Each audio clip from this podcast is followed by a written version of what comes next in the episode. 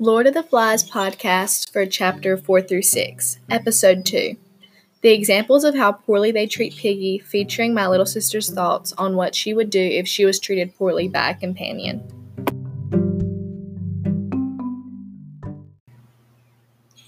I have three examples showing how the group of young boys completely disregard all of Piggy's logical ideas and opinions unless Ralph shares them.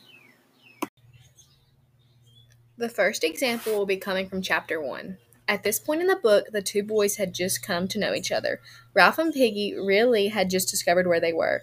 Of course, they were confused and in a way panicky. I know for a fact that I would have been as well. Ralph was convinced that his dad would find the boys and they would be rescued, but Piggy, being rational, knew that Ralph's father must be dead. Yes, telling someone you just met that their father was dead is harsh, but reality typically is harsh. From the beginning of the book, Piggy had wisdom and a logical answer for the situations that occurred.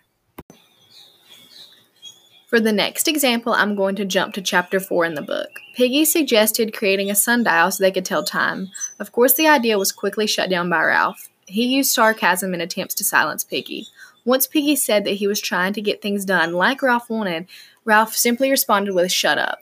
By this time in the story, it was a repetitive pattern of shutting down Piggy's bright ideas. Piggy was clearly like their punching bag because of his asthma, weight, and poor eyesight. The third and final example will also be from chapter 4. As we know, the group of boys had made a signal fire at the top of the mountain. For some reason, the fire was out in time they needed it the most. A ship was in the surrounding waters of the island, and once the boys were aware of this, it was pure chaos. Piggy knew that the fire was out, and he desperately tried to get Ralph's attention. Since Ralph views Piggy as lesser than, he didn't acknowledge what he had to say.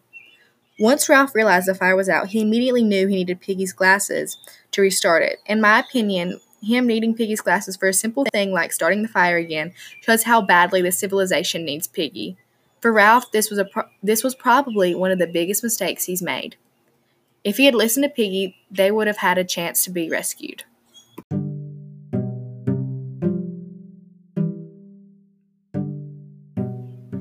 Now, my podcast is going to transition a little bit.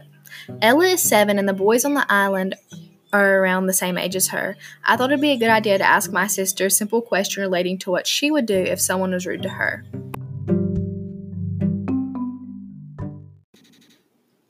I'm with my sister now.